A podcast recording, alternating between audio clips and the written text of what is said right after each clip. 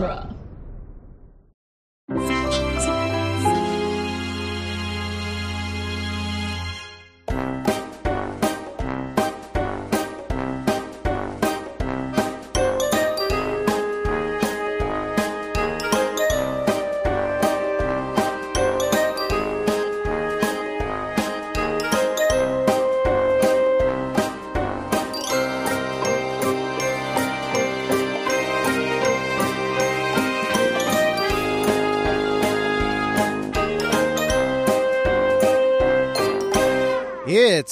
Franchiseography, the podcast that digs deep into the entire filmographies of Hollywood's biggest film franchises. I'm Scott Corelli.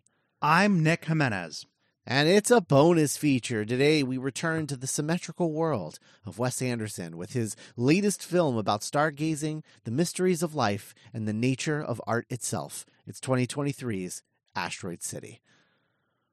No guest this week. No guest. As per Um, usual with bonus features. For sure. That's true. Um, so when last we left Wes, it was um well the French di- the French Dispatch came out in October, but I think our episode came out like at Christmas, right? Christmas Eve or Christmas Day. Yeah, yeah. So it wasn't actually a bonus feature. It was just like the last episode, as, as we do sometimes with with our Yeah. miniseries. We time them to a new release, and uh, the last episode functions as a bonus feature, but but also functions as a regular episode. So Yeah. um, the, It's really the fun how that worked out. miniseries. Yeah. Um, so this is our first like official bonus feature for Wes Anderson. Um, he is he has another film coming out this year, but as we recently learned, uh, it's only 37 minutes long, and so we won't be covering it as a bonus feature.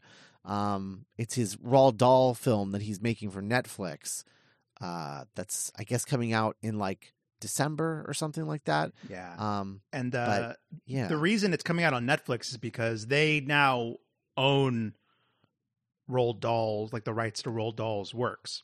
right, right. and so he was like well this is the only way it could come out now and i think it's a useful way to like make make use of i guess the format of netflix is like where Yeah. else could a 37 minute short live Right, right. Absolutely. Um, so yeah, I'm excited to watch it, but we're not going to cover it on the show because, Mm. well, it's only 37 minutes. Like, what? I mean, I don't want to make a 20 minute episode about a 37, and I don't want to make an hour episode about a 37 minute thing. So, you know, i it's, uh, i i fell down a rabbit hole the other day on letterboxd Yeah. of uh he has actually directed quite a few shorts yeah, um most of them for like chanel sure. Yeah. you know uh like there's one about uh J- jason schwartzman playing like a, a grand prix driver Oh, I think I remember that. Yeah. um i think i, I kind of want to like track these down there's like a christmas one Yeah. I remember the Christmas one. i haven't I seen the remember christmas that. one Yeah. Uh, so yeah I think it's on a train, if I remember correctly. Um, makes sense Yeah, it's a Christmas one, but it, but it's not the Polar Express. Don't get don't get it twisted. It's not that train. i mean It's another Christmas train. i wish he had directed the polar express oh my god! I mean, he could still direct like a live action Polar Express, and uh, it would probably be phenomenal. Honestly, yeah yeah. i'm disappointed in us for allowing that to become a holiday classic The Polar Express.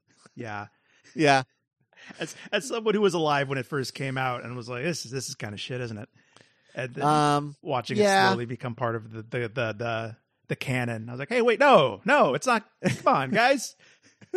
yeah, yeah. Um, yeah. Uh, the thing that's that, that's interesting too is uh, about the Polar Express is like you always forget about the large chunk of that movie that takes place at the North Pole. Right. Yeah. Like the the the, the sliding and the yeah, he's he can't find the ticket. Um, Yeah. The part where there's like the real life kids, yeah, like the video the video monitors of the real kids. yeah, yeah. God, you know what would be great is if Wes Anderson did the Polar Express, but Mhm. again as like a like a like a forty minute like Christmas special. yeah. Do the whole thing in 40 minutes in live action in a Wes Anderson style. That would be something I would watch every single year for Christmas. Oh my god, absolutely. Because like that's another criticism is like that that I mean like Bobby Z just like stuffs he he stretches everything out into like a a set piece Right. of like look look what we can do look we can move the camera and go up and down and now it's an eagle and now it's going down a mountain. I can do anything. I can do fucking anything. and I'm home for dinner every night. This is where I live now. Um You can bring Tom Hanks back because now he's in the he's in the company. Oh, that's true. That's very true.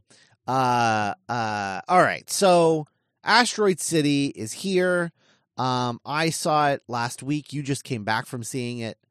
Um Yes. or not last week. It was like it was like early well, I guess it was technically last week, but yeah, it was like tu- Tuesday, I think I saw it.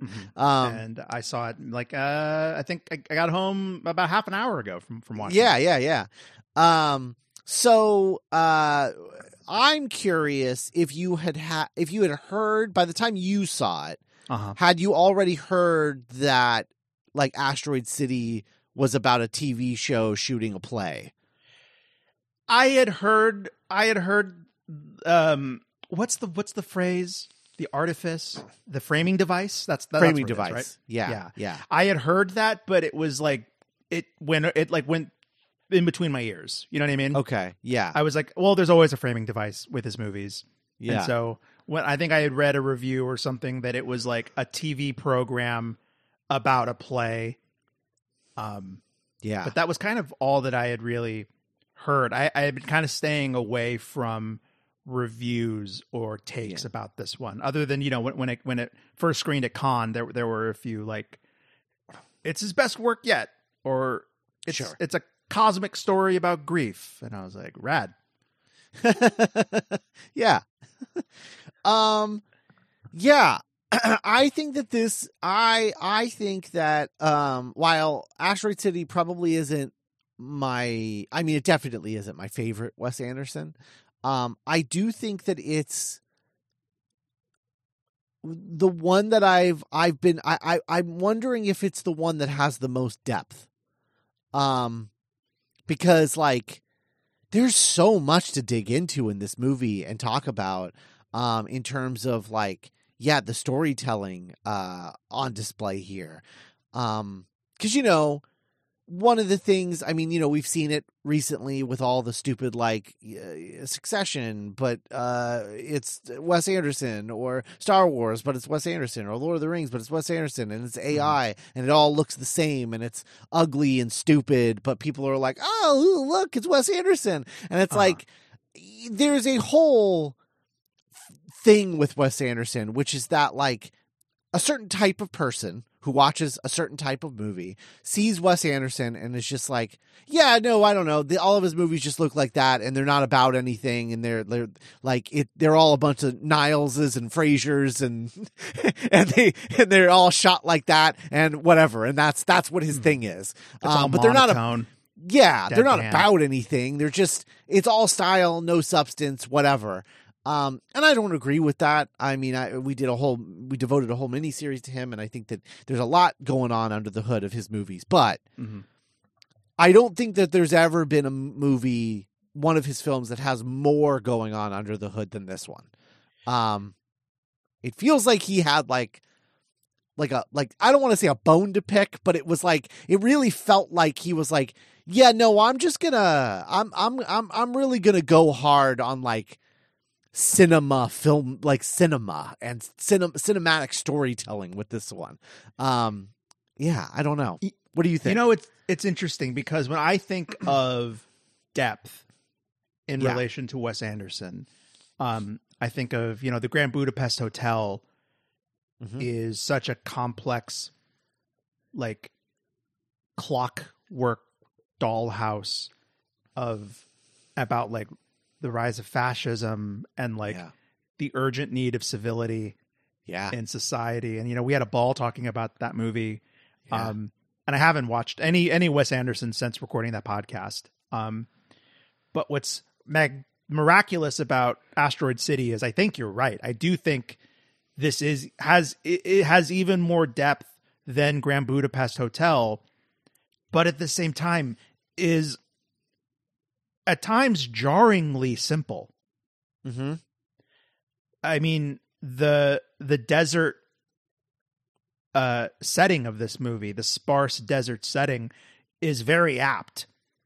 Um I I for like the first in retrospect almost not even more than half of the movie when I was watching it a few hours ago, I was thinking as as much fun as I was having like watching the new Wes Anderson movie, I was like I- don't know what I'm to have to say about this one with Scott later Mm. like why what is this what what what is this about why am i watching this what is i can't wait to fi- find out why what the purpose of the framing device is Mhm. um and then we can get to it when we go to our, our walk are we going to do a walkthrough for this one I don't know. We'll we'll see. We'll we'll Um, we'll see what the mood is. It's got to be a hard one to do a walkthrough of because it's. I mean, it's very pointedly not about the story.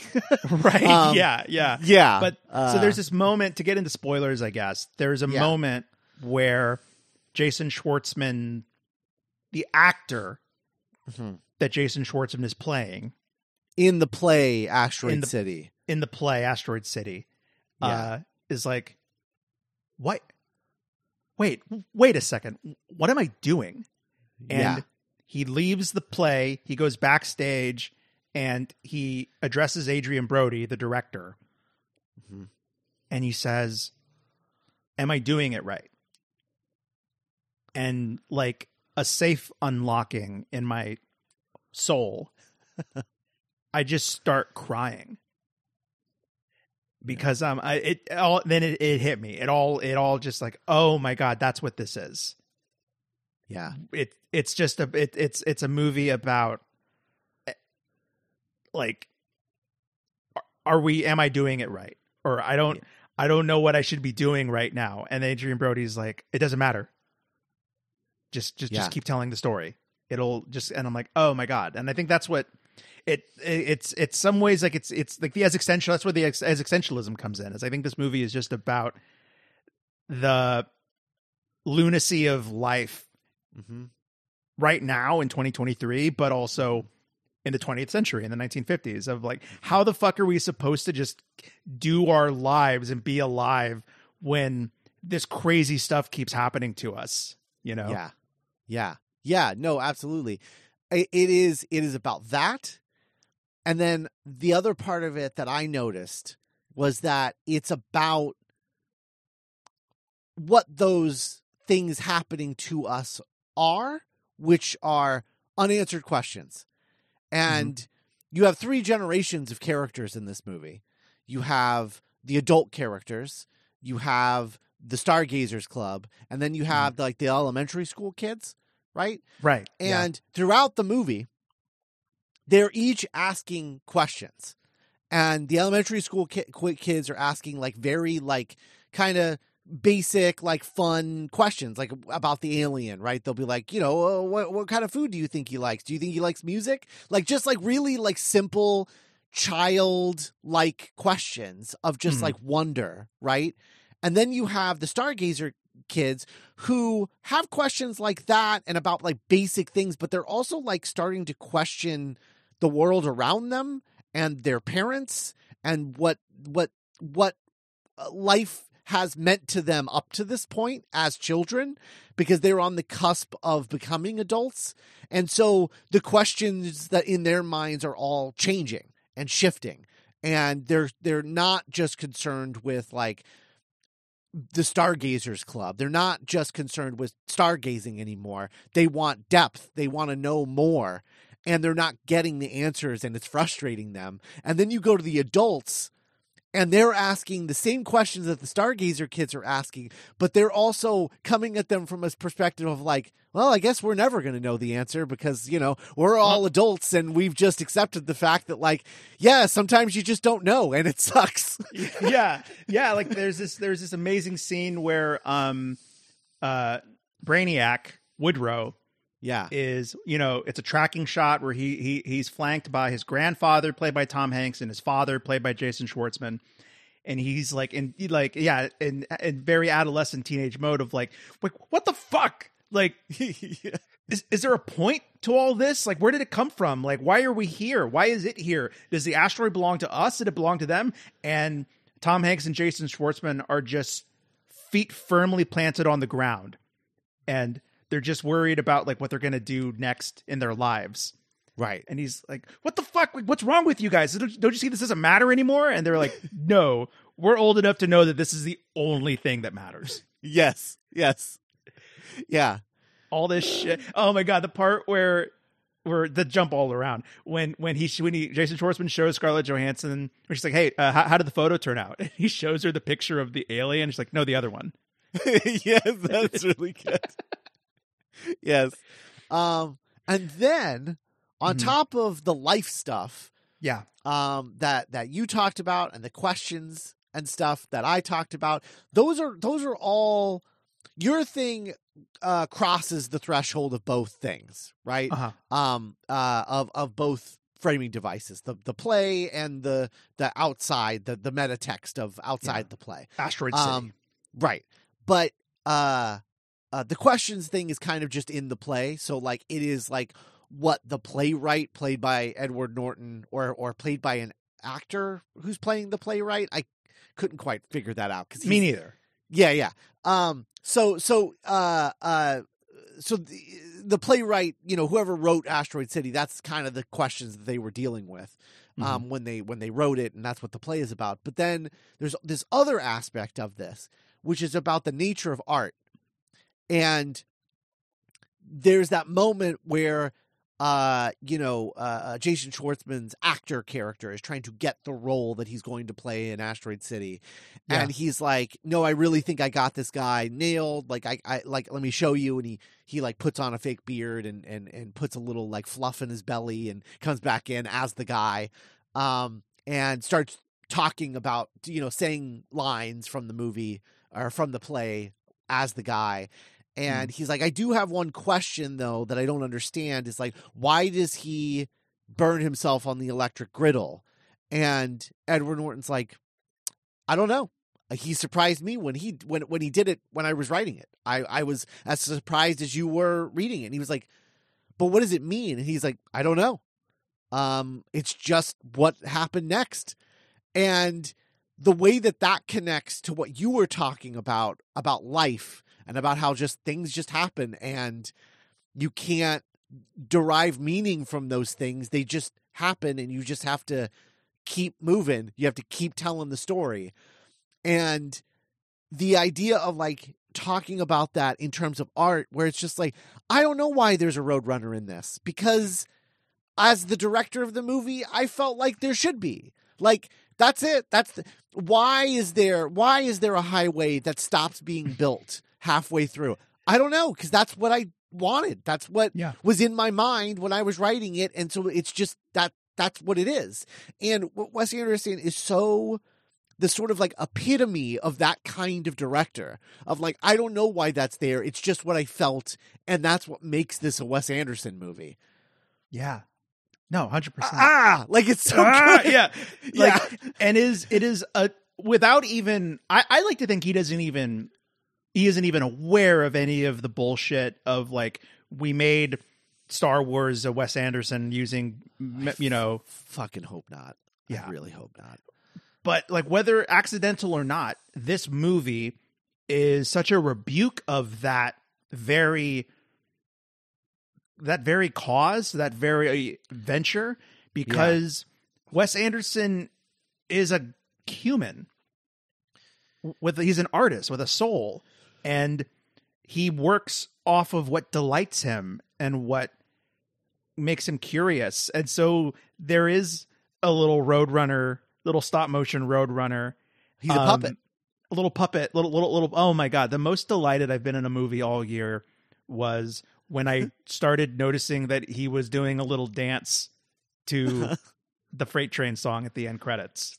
Oh and- yeah and it's like why is it there? I don't know. It just it is. And like that like a, a, a computer couldn't do that. Like because that's that that doesn't click with the very like the bad faith surface level oh these are just like stuffy monotone quirky indie kid movies. Right. um and it's like again we spent hours and hours during our wes anderson series talking about the like achingly earnest messages in all of his films Yeah. and how he's just like a guy trying to like asking these questions and telling these stories, you know?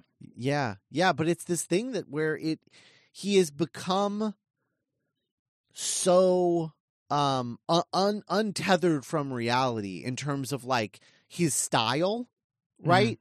Where like you compare like this movie to Bottle Rocket, and it and both Sure. both two movies that take place on the desert, for, you know, for the, for the Right. majority of the movie, Yeah. but like completely different in every discernible way. Uh, Like at a point where you're almost like, is this the same guy? Mhm. And it's because he has just completely doubled down on his gut feelings over the course of his career to a point where he made a movie that's just about gut feelings and about how that is the purity of art. Following your gut feeling is the purity. That is that is pure art creativity. That's what that is. Um and and it's something that like nobody really gets to do anymore. Um but he does. And man, that's something to be celebrated.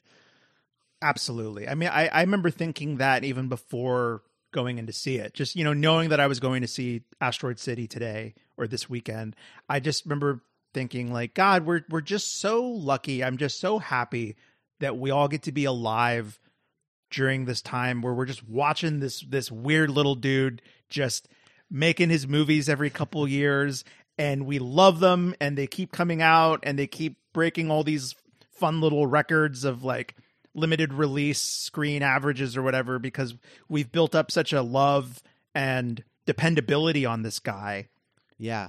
and he hasn't cracked yet and he's still just doing his thing Yeah. like like a little it- puppet roadrunner but it yeah and it's it's so specific both both visually and like audibly you know um like you you can you know what it what it what a Wes Anderson movie sounds like as much as you know Mhm. what it looks like um and and so it's just so comforting to be Mhm. watching a Wes Anderson movie, a new Wes Anderson movie, because it feels like you're seeing your friends again, even though you're not. Like they're all playing different characters. Sometimes there's new actors. Sometimes, you know, the company doesn't like certain members of the company don't come back. Certain members of the company haven't been back in 10 plus years, you know? right but it's there's just something about his films where you know what you're going to get to a certain extent but you're going to get a brand new thing every time but it's comforting to know that like i know what vibe i'm walking into at the very least Yeah, absolutely. Even though he's ne- he's yet to he finds a way to come up with a new like when when the camera was panning around Asteroid City and the trailer park and the, Yeah. the diner and the gas station. I'm like, God, he keeps finding these little pockets of Americana, or not not even Americana, just society. Because French Dispatch did the same thing, of Yeah. like new little worlds, new little dioramas that Mhm. whether it's this, a submarine or a ship or the Grand Budapest Hotel Mhm. or you know asteroid city um that moment of comfort that you're describing scott came to me when the ufo arrived oh yes and the little little little step ladder was coming down and and the little alien dude because that it felt so fantastic mr fox yes 100% and isle of dogs it was because it was stop motion but it was and i Yeah. love the reveal that that was jeff goldblum was playing the Yeah. alien yeah Oh, yeah i'm not playing him as an alien See, I'm not. oh man, great! Such beautiful design. I love his. I love his big old eyes and how Yeah. he posed with the asteroid for the in the Yeah. first photograph. Um, there's this. Uh, there's this moment that Montana, the cowboy, has Mhm. where he interrupts Maya Hawke's class. And he's like, "Well, I think you know whatever this, I you know, I, I just saw it a couple hours ago, but his whole little monologue about, well, you know, I think we should just treat this fella like he's a friend And if he ain't a friend, then we'll leave it up to the military. But until then, and I'm like, that is the most fucking Wes Anderson way to deal with a, a an alien from another world. yeah. yeah. Oh, man. Yeah. Um, this one like this felt like um like a culmination of this era of Wes Anderson. Um the era Sure. that started with Moonrise Kingdom. Um Mhm. this feels like a culmination of that era uh because it's um it's sort of uh you know it's sort of like a maximal version of like the um uh yeah the uh uh framing device concept that he's Sure. that he's been doing um you know with with in moonrise kingdom you had um uh bob uh what's his Bob name Balaban. bob, uh, yeah bob Balaban. yeah um uh you know doing his uh his like new nature show or whatever it was that he was doing and then you Mhm. have you know obviously uh, grand budapest doing its like three or four layer um cake uh patisserie um French And then you- Dispatch. and then you of course french dispatch with the different uh yeah the different uh, articles um and then here with the play which also it feels like a, like a return to like rushmore and Sure. like i think it's so poignant that jason schwartzman plays the the actor that breaks out and and asks the director like am i doing this right like am i am i doing okay is this is this what i'm supposed to be don't- doing I don't you know? get it still. I just drive Yeah. I don't why am I why does he put his hand on the griddle? It doesn't make any sense. yeah Like, yeah, for that to be arguably one of his main muses, I think, you know, probably just him and Owen Wilson yeah are like yeah, no, I mean he uh fucking incredible work by him in this. Yeah. Yeah. Um really like maybe like maybe the work of his career. Um Yeah. And yet he never has that big moment, that big actor moment right. for you know this is a movie about a guy struggling with whether or not he's grieving his wife correctly or even if he wants to grieve his wife or and we never get that big emotional moment that sometimes we do get in like Darjeeling Limited or Royal Tenenbaums um but like yeah but and to the point where yeah but but but so and you know that ending with him and Tom Hanks and and the the, the triplets you know it Mhm. still feels so lovely even though he he arguably never lets his guard down but he he still goes through such this transformative pro the character and the actor you know what i mean Yeah, yeah. Um he does have that moment with uh Margot Robbie playing the actress that played his deceased Right. wife.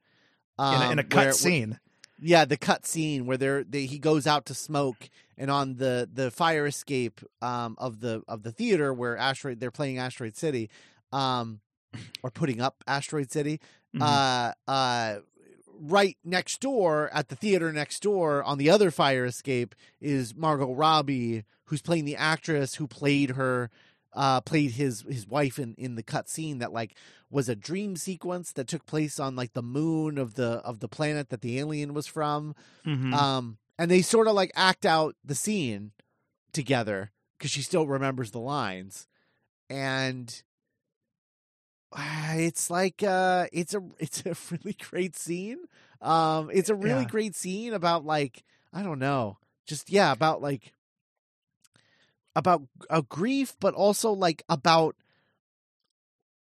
you know again like like artists just sort of examining what art is and why they Yeah. love it because in that moment because it's such a fun little way of like having your cake and eating it too because it's a it's a lovely scene but there uh, but then at the end you know jason schwartzman's like oh why did we cut that and she's like timing you know pacing issues Right. but but we still get the the meat the nectar of the scene which is mm-hmm. like we we're hearing it described to us by the actors.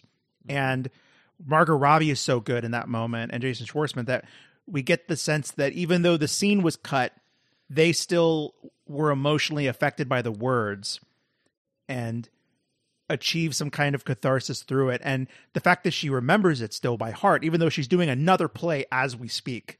Right. You know she carried it with her and it mattered to her. And again like you said scott just speaks to the vitality of art. Yeah. and acting and being an actor. And, and which is you know so many movies and so many stories are about how it's all bullshit and actors are all selfish and vain. It doesn't mean anything and they're all going to get replaced by ai anyway so fuck it. But this is just another story about like the ral- the rallying cry of artists being like no we still this matters this means something you know which is so much of what french dispatch was about Yeah. Yeah. Well, and it's it's it's it is about that and then there's also like going back to like, you know, um the true you know, that true art is like following your gut and just kind of vibing. Um Mhm. and that's how you get like you know, true uh, you know, artistic whatever. Um Yeah.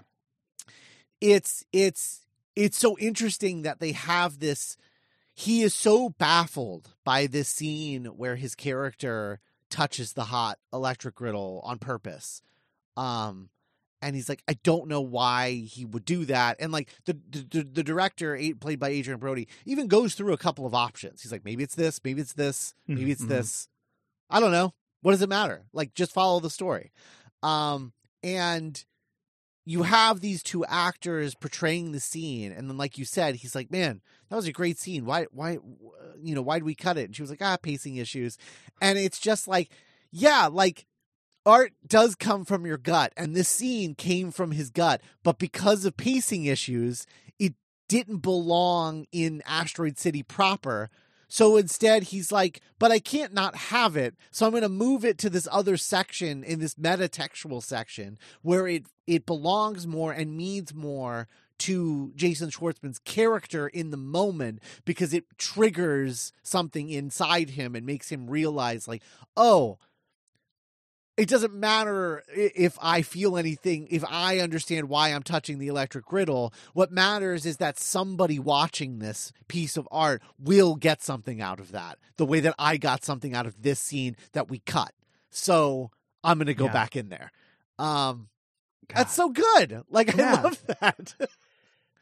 Oh man, yeah, Yeah. yeah. It's uh, gosh, yeah. I I I- I love that. Like uh, that that that made me think of that little moment uh where Scarlett Johansson is in line with Hope Davis, mm-hmm. and and she's like, "Oh, I love that one performance you did." She's like, "Oh, thank you." Like I, I don't know why everyone else hated it. She's like, "Oh, yeah. uh, I also love that. I, I also love that. Uh, that that um, uh, Bryan Cranston just like steps into that Oh. scene for a moment and then is like, Huh? "Oh, am I early? Oh, am I not? okay?" Oh. And then he just yeah. am I not in this? Oh.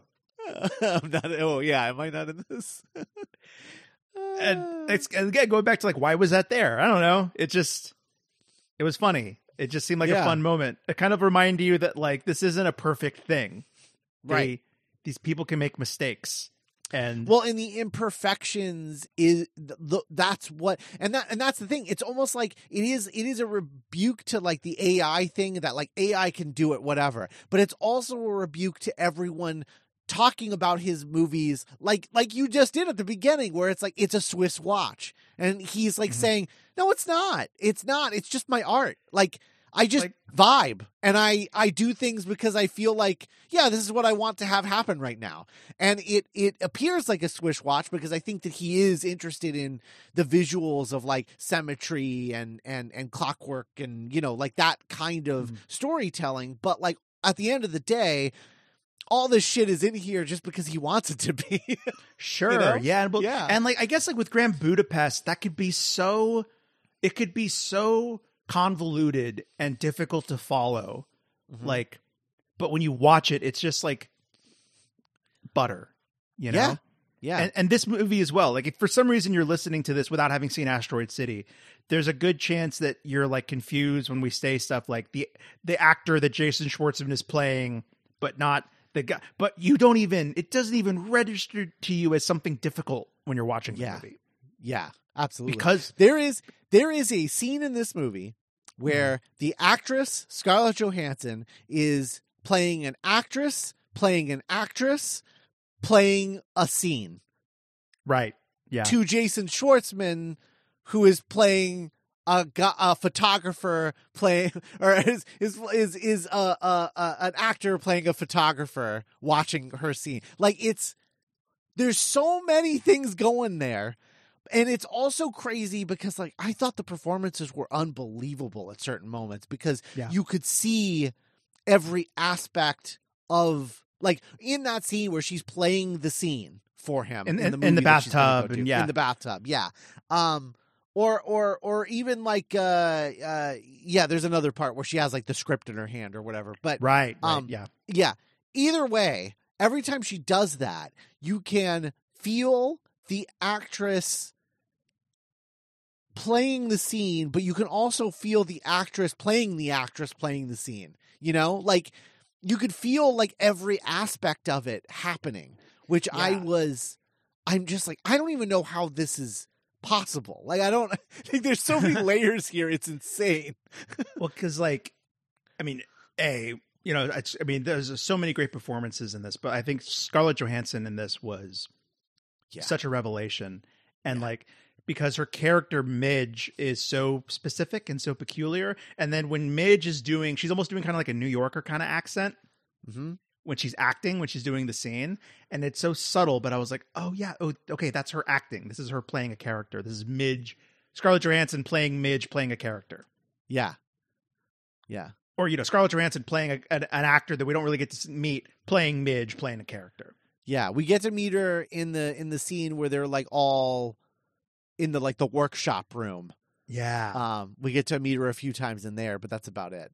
Um, that's another scene where like you know you think about barry or other stuff where like an actor workshop is like you know a bunch of pathetic artists w- wanking themselves off yeah, and in this it's like the most earnest yeah. like they're all dialed in they're all really trying they're all like pretend they're pretending to be asleep and one dude starts sleepwalking yes, yeah. Uh, uh, uh, what's his name? Um, uh, Fisher Fisher, Stevens? Stevens. Yeah, he was he was great he was really great in this. Yeah, and like I'm watching Succession right now, which Oh, also yeah. features Fisher Stevens. So I'm like, man, I got a lot of Fisher Stevens happening right now. Yeah.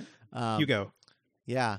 But uh uh I I really love those scenes and I I love the the bit where um toward the end of the movie they all start sort of like chanting Mhm. uh this thing where it's like you can't be a what, what is you, it? you can't you can't you can't wake up if you don't fall asleep. Yeah you can't wake up until yeah. Um and i was like thinking about like what is the meaning of that right? And the movie is like obviously telling me like well don't worry about the meaning of it it's just you know it is what Mhm. it is or you know if you want to derive meaning from it you can or whatever but when i'm like thinking about the context of the the entirety of the movie um you know it says you you you can't be awake unless you fall what is it again say it again you you can't wake up if you don't fall asleep you can't wake up if you don't fall asleep. Yeah. So my thought on that is like it's trying to say something about creativity, I think. Mhm. And I think what it's trying to say is like again going back to like that gut thing. I think it's saying like like you can't you you can't make art unless you dream. You know? yeah Like absolutely like it's saying like you got to allow yourself to dream you have to take the time to dream and just let that shit flow. Like just let all that creativity just flow and go and then you can do things like make the decision to cut a scene right? Mhm. um but like yeah you can't you can't wake up if you don't fall asleep. Um and there's something like really beautiful about that and but it's in it's done in such an aggressive like almost like the ending of of Rosemary's Baby kind of way. right like very like stylized like Yeah. 60s cinema like truffaut like dramatic you know they stand up and the camera zooms in like kind of Yeah. sideways on them you know and it's very Yeah. artsy very you know beatnik almost you know yeah yeah yeah um but I but I do think that like you know the nature of what it's saying is is is really interesting, especially you know for me. I mean, you know the kind of writer that I am. You're much Mhm. more of like a vibey writer, um, whereas like I am much more of like, well, no, we got to like lay the groundwork and we got to do. The, and so like to have this movie just be like, hey, it, like it's okay just to like vibe for a while if you just want to like vibe. Um, Yeah. like, that that that that's cool too. And like I I I don't know. There was something I I I really I felt very comforted by what the message of this movie was to me. I guess. That's awesome. Yeah. I I th- I think I took it made me almost think of like uh you know you can't wake up if you don't fall asleep is like and also going back to like the the emotional reaction I got to Jason Schwartzman being like am I doing it right or I don't get it is I feel like in life sometimes Mhm. I even when I'm like in the in the midst of my the the apex of my drug use, you know, Mhm. when I was like getting high all the time or like I I just have this like unwillingness to like r- let go of my self Mhm. of like you know I, I I've I've always uh you know how people say like when they get drunk and they don't remember what they said Yeah. Yeah. I have never been able to do that right. I have always been able to remember every awkward thing that I did the night before or thing that I said or thing that happened because there's like a part of me that won't let go Same. and just let myself float yeah. And- Same. and so when i heard like you can't wake up if you don't fall asleep if it's like you have to to, to drift off into sleep to, is to kind of let yourself go and lose consciousness and drift Mhm. and so it's like in order to wake up you first have to fall asleep in order to find yourself you have to let go first uh huh. and Yeah. like and i was all, i was very comforted by that as well of like yeah you have to you have to let go first you know Yeah. don't be afraid Yeah. Yeah. Man. Um. Anyway, this movie rules. Uh. yeah yeah Yeah. um Uh, uh little things I, I i loved the new additions to the company i thought maya hawke was terrific Yep. Tom Hanks was great. Oh Um, gosh. Steve Carell was great. yeah he's like selling chunks of the city the Yeah. the um a, a real the the machine that sells like soda cigarettes and then real estate Yeah, yeah, and then the cocktail machine that like the creates the little cocktails, and then they're all just drinking the cocktails, and and and that's another thing where it's just like, why are these vending machines thi- a thing? Why is he selling land? I don't know. It's funny, like it's Yeah. fun, yeah like it just it just is. That's that's how I pictured Asteroid City. yeah oh man the little moment where the adults are like these are great great job I'm like oh the machine does all the work it's yeah, I just maintain it. i just maintain it Yeah. Did Um, you know that the the the kid who plays Jason Schwartzman's son? Um, do you know that that's the kid who is uh, uh, a a sauce aficionado in eighth grade? whoa that's, That's him. amazing Yeah, that's that's that kid. wow does a rick and morty impression Yeah, yeah, yeah, yeah. Somewhat of a sauce aficionado. I thought he was the kid from Umbrella Academy, Oh no, no, number five. No. yeah, no. I think that kid's too old at this point. Oh yeah, yeah, similar similar vibes Yeah. though. Similar vibes Um, for sure. But yeah. Uh, Sophia Lillis was great hmm from Dungeons and Dragons and It. Oh yeah, no, she would. She's uh, she's gonna be a movie star. I think. oh, for Um, sure. She's like killing it lately. Uh, Yeah. she's got a good agent or manager or something because they're like putting her in good shit. Right? Yeah, that's so it's so tricky when you're that age and you're an actor because it's like Yeah. you kind of were like, oh, well, you should be like the next Jenna Ortega or you should be the next like Olivia Rodrigo, right? Like, can you sing? Can you? But to be like, no, you're only gonna, you know, we're just gonna have you in these like little projects and maybe you go a couple years without being in anything, but it's okay. Like, you're, Yeah. you're, you're gonna have this role that's not gonna be super big, but you're gonna work with Wes Anderson and you're gonna be part of the ensemble. Right, right, yeah, yeah. Um, Scarlett Johansson's Grace daughter Edwards was great. Yeah, great. Grace Edwards was really good. Yeah. Oh, okay, cool. uh, I, I think, yeah, Di- that's Dinah, right? Dinah. yeah, I, I don't think Yeah. I'd ever seen her in anything before. No, I don't think so. But she's uh, she felt like tailor made for a Wes Anderson company. Yeah. Um, she felt she reminded me a lot of the the actress from um, uh, Moonrise, Moonrise Kingdom. Kingdom? Absolutely. Yeah, I was gonna. Yeah, because where it's like I don't know if I've ever. I couldn't tell you if I've seen that actor again, Right. but because I just picture that person, that character in that world. You know, Yeah. Yeah. when Woodrow burns their initials on the moon, and the camera pans down and they're making out. yes. Oh, I mean, the I think every Wes Anderson movie has one like explosion of chaos. You know, hmm and when when Jeffrey Wright resends the quarantine release, yes. and then what you just start zapping with the ray. yes. yeah. Oh man. Yeah, it's it's so interesting because like I also wonder like it feels so obvious that this is a COVID movie, like that this is a movie about COVID For sure. and and Yeah.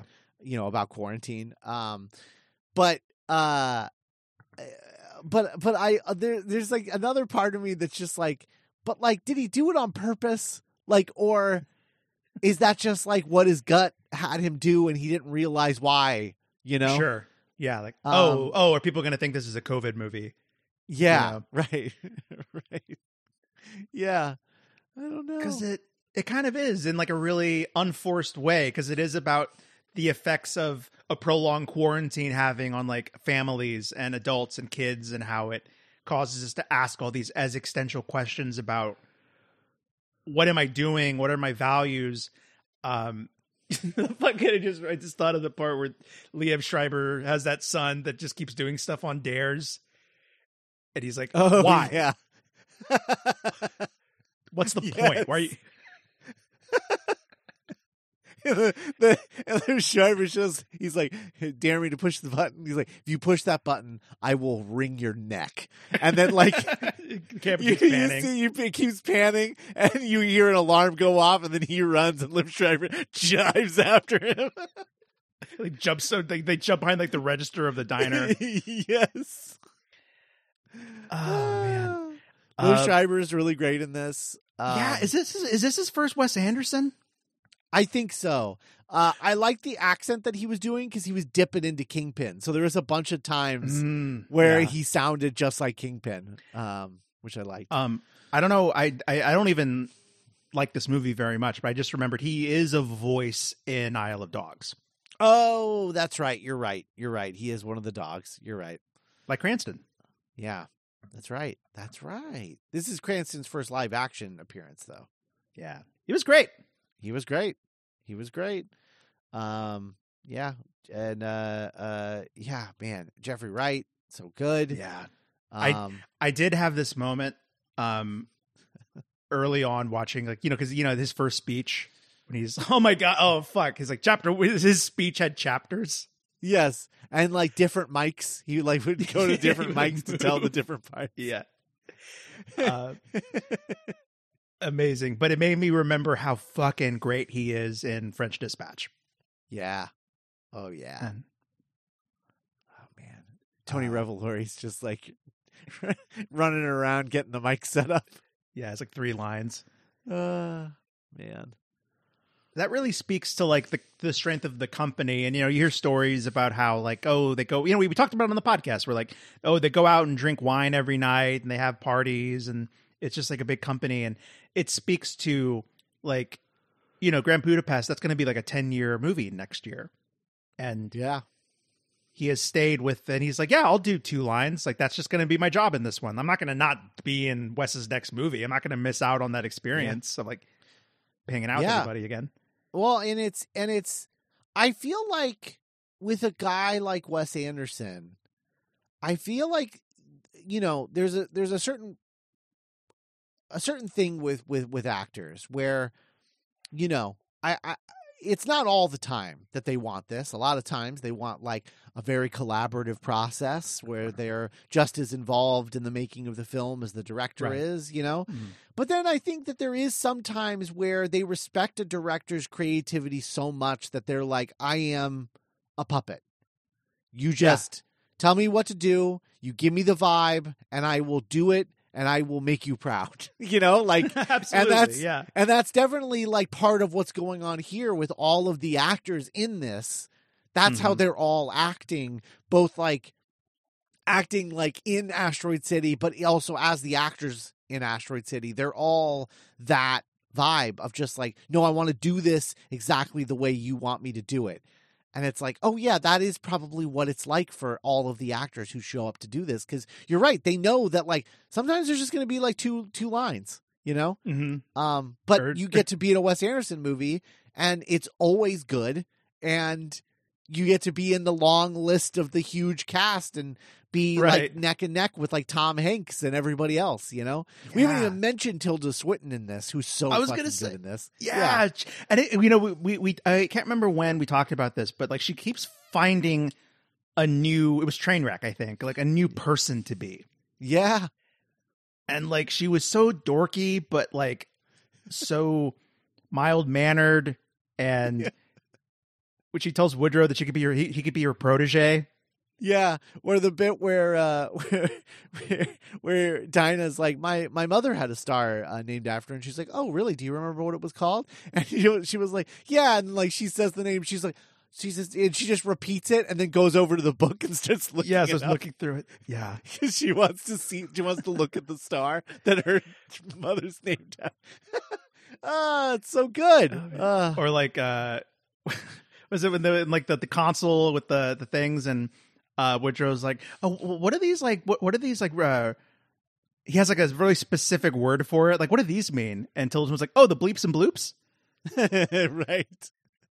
I think it's a date Like, oh is it a date Yeah. Oh man. I yeah, that's the thing too is like I just love See again going back to like what I was talking about in terms of like the questions. Like the stargazers are at this like really interesting point in their lives where they're on the cusp of adults realizing that they know as much if not more than they do. right yeah yeah yeah And that's like a big shift. Like that's a big change when that happens when you start to like outgrow your parents and your mentors and stuff. Mhm. And um yeah, and it's just depicted really subtly here in a way that like is really funny and um poignant. I don't know. It's great. yeah I love the kid the one kid who becomes like a crusading journalist that like leaks the alien stuff and God, he's I love that. Yeah. like well in, in the sixth grade you wrote this thing about like, I'm not telling you anything yeah he just i i love that he like again he's like a questioning their author their authority Right. and that's what Yeah, they're yeah. that- that's what they're all kind of doing to a Mhm. certain extent right like dinah's like questioning whether or not her like mom is like a good mom you know? Mhm. and and uh woodrow is like questioning like his father's choice to like lie to his kids about the death of their mother. And and it's just like oh is he not is he not good at this? Like what? You know uh and and then yeah you have him uh you, you have that kid uh uh you know uh questioning authority. And then you have the kid that is like you know dare like dare me to do this. He's like he's testing the limits. You yeah, know? he's, testing like, the limits. Yeah, exactly. Um, so like they're all at that point, um, where they're all like questioning things, and all of the adults are just like, I don't know, man. nah, it's, fuck it. it's all a Doesn't matter. cosmic gumbo. Yeah. they're just so yeah. They're they're like resigned to the helplessness yeah, of existence, and like and Tom Hanks even more so. yeah, Of like, I mean, the ending where where he's like. You know, he doesn't want to bury his his daughter's ashes in this random plot in this like mobile park, but he's like, nah, whatever. I'm I'm, I'm done fighting these witches. oh my god, the little girls being witches was my that was the best. They are like they were so ridiculously cute. Uh the whole movie. It was uh it was upsetting at times. I was just like, man, this is impossible. this Yeah. isn't fair to anyone.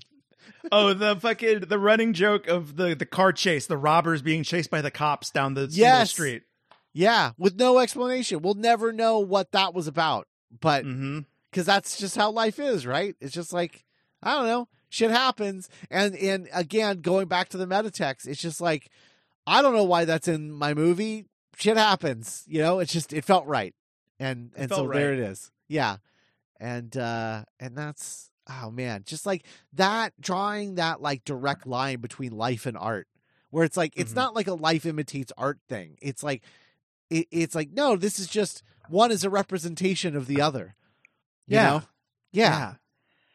I um I was scrolling through Instagram the other day and you know I follow Letterboxd and you know they Letterboxd was like at the red carpet or whatever at the premiere of um Asteroid City and they were asking different actors what their favorite Wes Anderson movies are.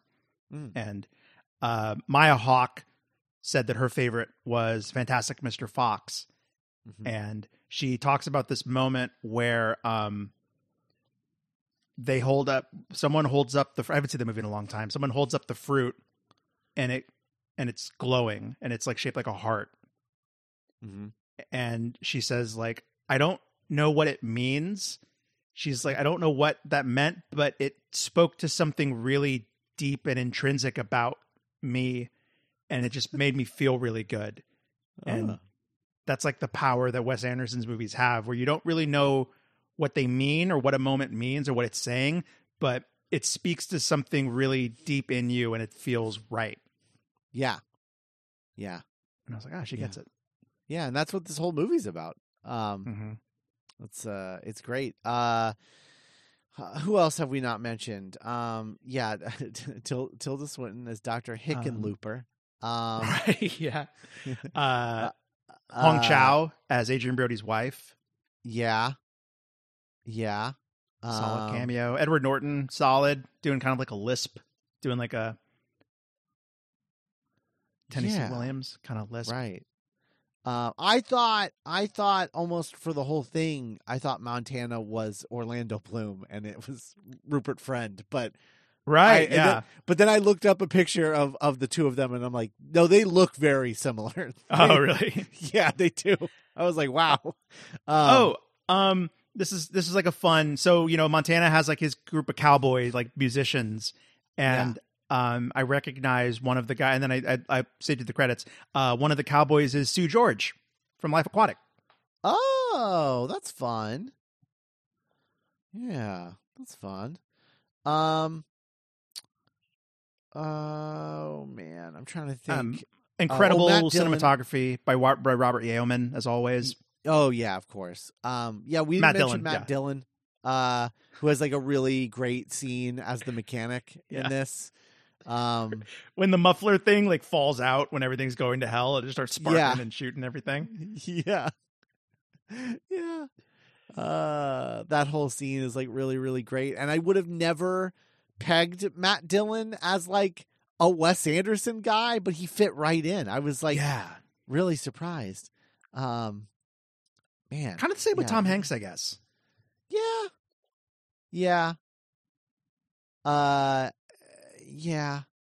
It's it's uh it's gonna yeah, I don't know. It's gonna be I'm always so interested to to know like who he works with every time. Sure, like who, who who's Uh, who's going to carry over into the next one? You know, Right, right. God, I just I I desperately want him to make another one with Owen Wilson.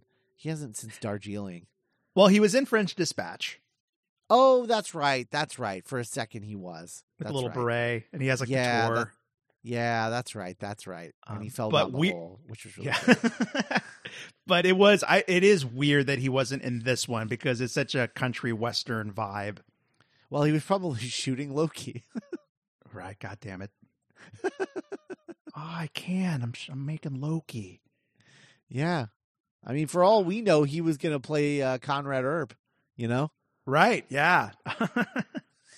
Would doing great. Well, and Yeah. see, and that's, that's another thing that where it's just like, I don't know why that happened. There was no explanation, but like, right, well, it, it did. And it just, it just felt, must have just felt right at the time, which Yeah. was uh, the, the scene where uh, uh, Conrad um, gives uh, uh, Jones, um, I guess I guess Jones Hall is the actor that Jason Schwartzman plays. Gives Mm-hmm. him the part, and then they just like they like kiss. Yeah, because You're he like- was like, because he was like, uh, he does it. He, you know, he he he he he brings, he presents the character, and then Yeah. Edward Norton is like, "You're perfect," Yeah, and we real, and then he pulls down his pants, and they like they kiss, and it's like, oh, okay, that was also romantic, you know, right. in yeah, that moment. yeah, Yeah, yeah. And you're just like, we never go back to that, and no, no, you know, just like, oh, okay. Oh, Uh, okay. Oh, yeah. uh, Willem Dafoe. Oh yeah, yeah, He yeah, was great. yeah. He was good. Saltzburg Keitel. Jeez, Yeah, what a name! A lot of great names in Uh, this one. yeah. Augie Steenbeck is a good name. Augie Steenbeck is a solid Wes Au- Anderson Augie's name. a good name. You don't hear that name too much. No, no, it needs to come back. Uh, General Griff Gibson. Oh God, yeah. Three G's. it, it, it's such a uh, it's such like a throwaway moment, but like when they're afterward, they're having like their little hot dog like luncheon, and he's like, "Nope," says you know they're teenagers. All those all those all those experiments belong to Uncle Sam. yeah. Oh man. Yeah, Uh, I'm I more so than his other movies in a while. I'm really really. I think I'm gonna have to try and see this again while it's in theaters. Yeah. Yeah. It's man, it's a it's cuz you're right. Like when it first starts, like the first like 30 minutes or so, you're just like where's what what where's all this going? Like what what is this? Like what is the point of all this? Um and it just slowly reveals itself in a way that like by the time you get to that little roadrunner doing his little dance, you're just like, God damn, what a picture! yeah, you know, Like, why why am I why am I so moved? Like, yeah, why am, what am I feeling? You don't even know why you're feeling what you're feeling, but you're feeling it. yeah, yeah, And then you, you do what we're doing, where you think about it and you talk about it some more, and you start to realize, oh, all of that was happening for a reason. yeah, yeah, yeah, man. But I do, I truly believe that he, like, he he wrote this not fully re- like i'm sure that he like realized what his thesis was by the end of it certainly by the editing process at the very least right Sure, sure, But- yeah, but I but I, I I do genuinely believe that he he wrote this not really knowing what he was doing, you know? Um cuz it feels that way. It feels kind of free spirited in that way and free free flowing in that way. yeah, yeah. Um yeah. because he is such a master at this point that Right. you know you he just trusts himself and we trust him and i guess going back to you know stuff like grand budapest where it's like that's where the technique comes in where it's like I, he has grown so much in his bottle rocket that Yeah. he will catch himself and it, it will come together by the time he gets to like you know the edit Yeah. Also, it was really refreshing to have a Wes Anderson movie set in America again. Haven't had that since haven't had that since Moonrise Kingdom. That was the last time. and it was american as fuck Yeah, it was. It really was. Also, oh man, I don't I don't know if this was on purpose or or what or or again, if he was just like, I don't know, that's just the song I picture in my head and he didn't remember that the connection that he was making, but Mhm. the song that starts playing the day after uh the aliens come yeah. um this there's like a song just like kind of playing through the park because there's like there's like a jukebox or something. There's like something Mhm. there it's constantly playing music in that in that park um that they're all staying in. And uh the song that's playing is um the country song that kills all the martians in mars attacks. Oh right yeah. The one that makes all their heads explode? That's true. That's funny that's the song that that's the country song that's just like kind of playing in the background the day after the the alien shows up. Uh, and I was like, "Am I the only one who who's noticing this?" did he has he seen mars attacks yeah, did he do this on purpose? Um, God, yeah, Yeah. Um yeah, what a picture. yeah, yeah, absolutely. His uh production designer, who he has had since Darjeeling Limited, which is sort of the starting point of this sort of new aesthetic of his. Sure. Yeah. um that uh that production designer whose whose name uh do I have it handy? I feel like I don't. I just watched a video of him that um Vanity Fair put out on YouTube. Uh-huh. Um but uh that guy Uh he like talked about how he did he worked on he worked with uh, Spielberg a few times. He did uh, Bridge of Spies and he did um Ready Player 1 and West Side Story. Adam Um, Stockhausen. Adams yeah, that that is correct. Um and uh uh yeah, so he was like talking about like some of the uh, the the directors that he worked with. He did uh, uh I think he did 12 Years a Slave. That was also him. Um and uh I was just thinking like watching him talk. I was like, man, I would kill for you to uh be the production designer on a Tim Burton movie. Ooh, Speaking of Tim yeah, Burton. that's good. Like, for sure. I would love to see him work with Tim Burton because like he needs to work with somebody who knows how to make practical shit again. Um, Oh yeah, I mean, like, yeah. not to not to get off on a on a on a tangent, but like, um, I was watching. Speaking of like you know YouTube videos or you know Vanity Fair videos, I was watching. Uh, Danny Elfman was doing like a, a career retrospective. Oh, I've seen that pop up. I haven't watched it. Yeah. but yeah. It's really good. It, it's like just Tim Burton, oh, okay. and I think there's going to be another one where it's like his other stuff. Oh, Um, okay. Yeah, But he starts talking about the Beetlejuice score, yeah. and he's like, "I was just like middle finger, like fuck everyone, punk rock. I'm gonna do what I want." And and then he's like, "But I could just could have key. I could have written, you know, I was so sad when that movie ended, and now to come back to it, doing the score for Beetlejuice two, it feels like the same." And I was like, I keep getting fucking excited about Beetlejuice two. Don't fucking do this to me. I know it's like ah, but like, I want to, I want to believe. Oh man, I I wonder if it's gonna be called Beetlejuice two or if they're gonna actually like give it like a cool title. Yeah, like a Tim Burton kind of monster movie title, like Son of Beetlejuice or Bride of Beetlejuice, like you were talking about. Yeah, that's that's definitely what I want. I hope it's something like that. yeah. Because Um, there's that production designer. hilarious quote. Wait, what did you say the guy's name was? Adam something? Stockhausen, Stockhausen. Yeah, okay. Yeah, it's the oh, it's the Wednesday production designer that's working on um Uh, Beetlejuice. yeah. On Beetlejuice. too. He's worked with Adam though. He was uh his art director on uh, Ready Player 1. So, Yeah. Uh, he's been part Spiel- of the team. Did you see the? Did you catch the special thanks to this? It was crazy. No. It was. It was uh De Palma, Scorsese, and Steven Spielberg were all given special thanks credits at the end of this. Oh, weird. Interesting. Yeah. Hmm. But it's hmm. so it's so great. I mean, like, you know, so again, so grateful that Scorsese and Spielberg are still with us, and you know, both those gentlemen are in their seventies and eighties now, and like, you really want to, you know, you you you, I want to say my prayers at night that we get Wes Anderson for that long, you know. Yeah. Yeah. Yeah. Absolutely. I would love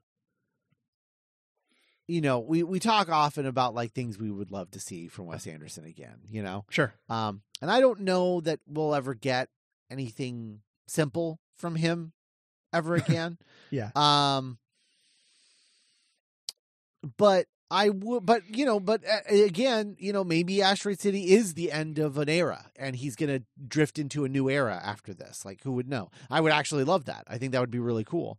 Right. um, but uh, I would love for him to make a, um, like just like a rom com, like not Mm, yeah. not like not like you know like a grounded like New York rom com, like not like that, but like in his style, you know. Yeah. Um, but a a uh yeah like a A love um, story. Yeah, love story. Like I would I you know he played around with that.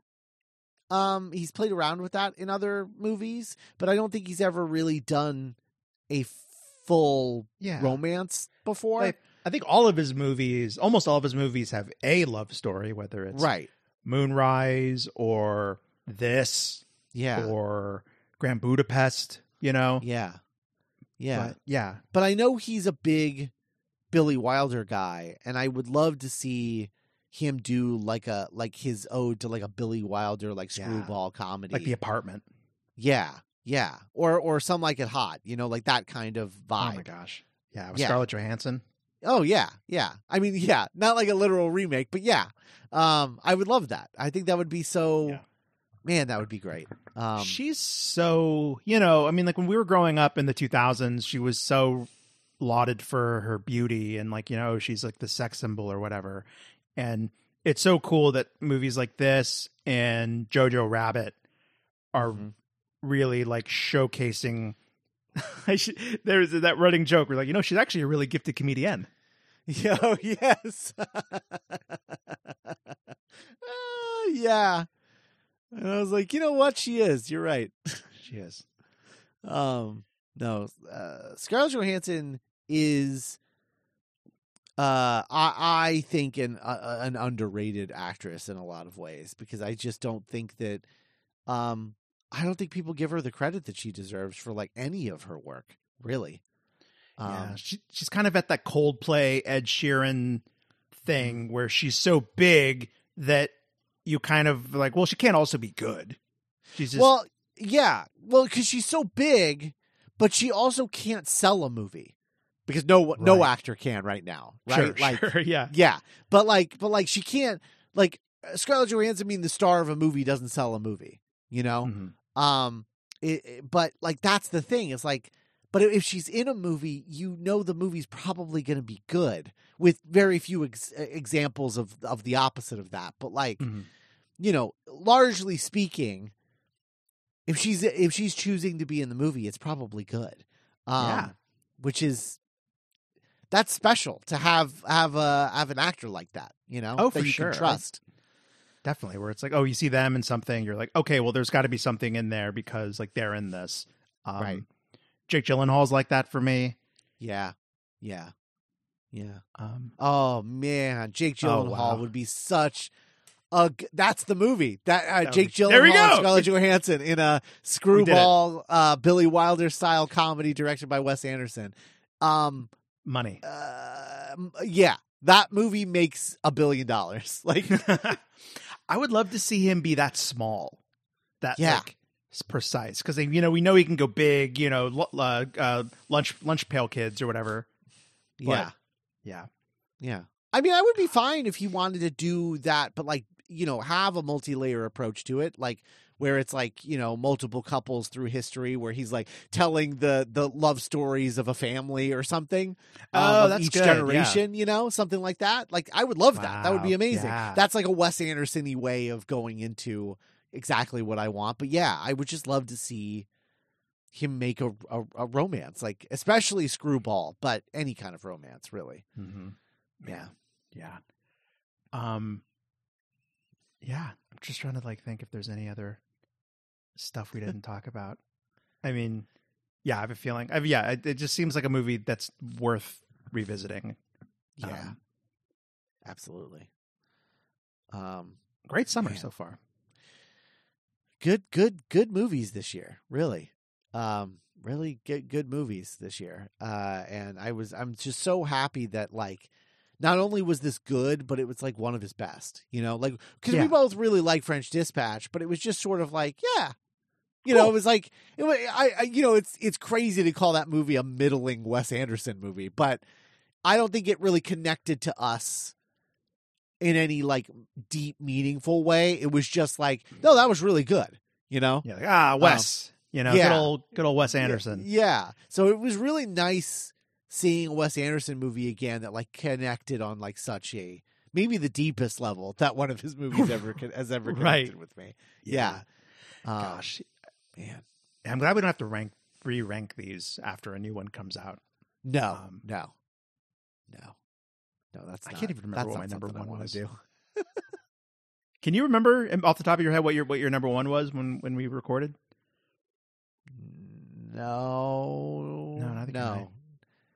Like there's, uh, yeah, I don't know. I I assume it's Royal Tenenbaums, but I can't. That's what I really was going to say. Yeah. Um, I can't really remember, but I can't uh, even think about that movie for very long without getting verklempt. Yeah, I know. it's true.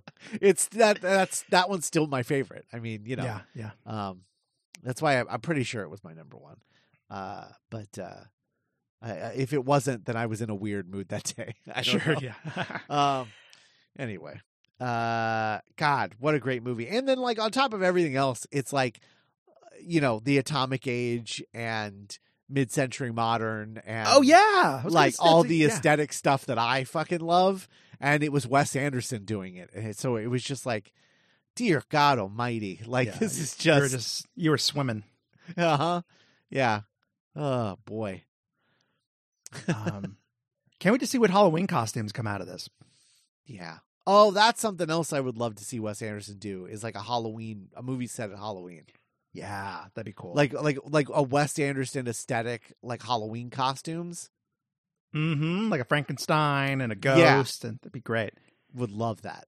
Would love that. And as we've always said, um, I still would love for him to make Rushmore too. Yeah, I mean, especially I- after like- this. Yeah, yeah. I would love to see him, you know, go back to that character as an adult and like revisit and, you know, do whatever you want with him. Like t- tell a p- completely different story, but I would just love to see where he's at now. Yeah, like Max at age like forty, whatever. Yeah, yeah. Would love that. Yeah, Um, get the Bill Murray's headstone, you know, and he's like, Yeah. ah, he's dead. I can't believe it, the bastard. The bastard.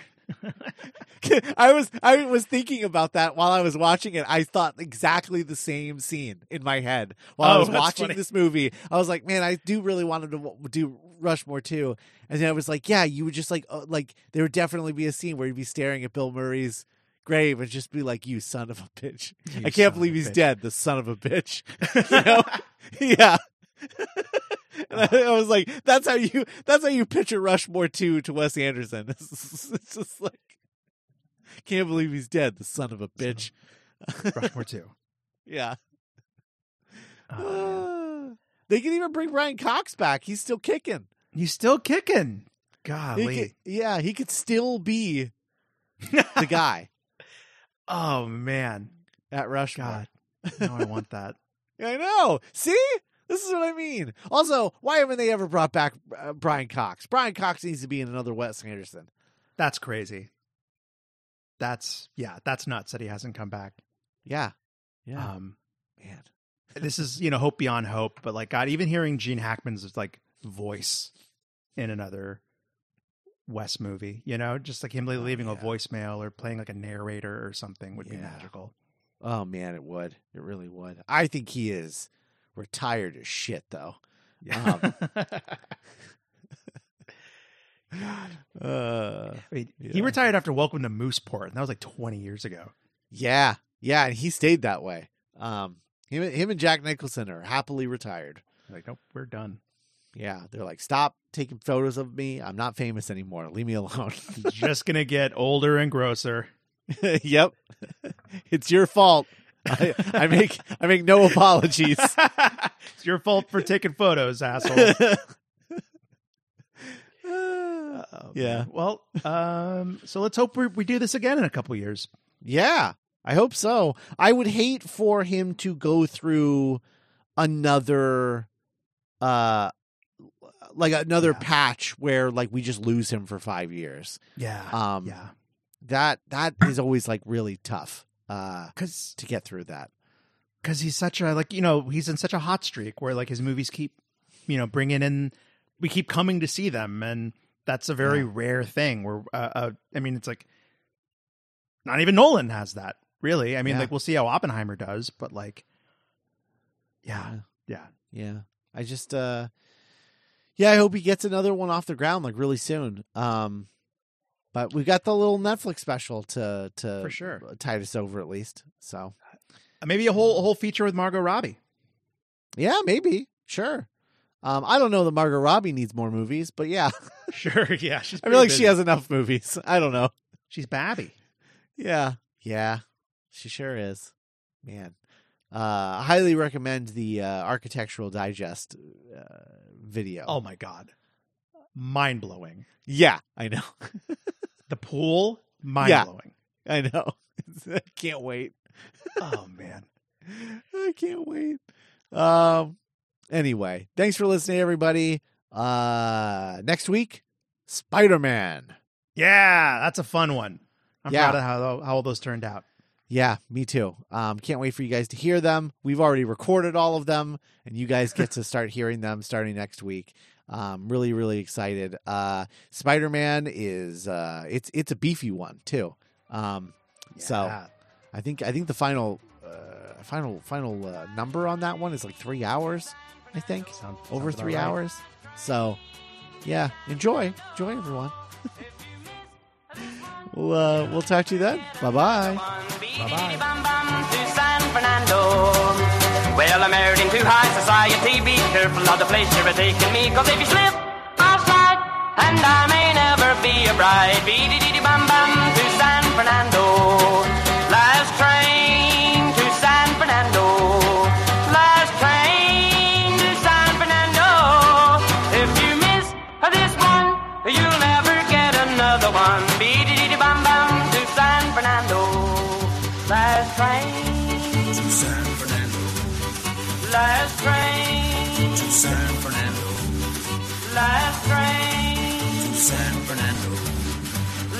train.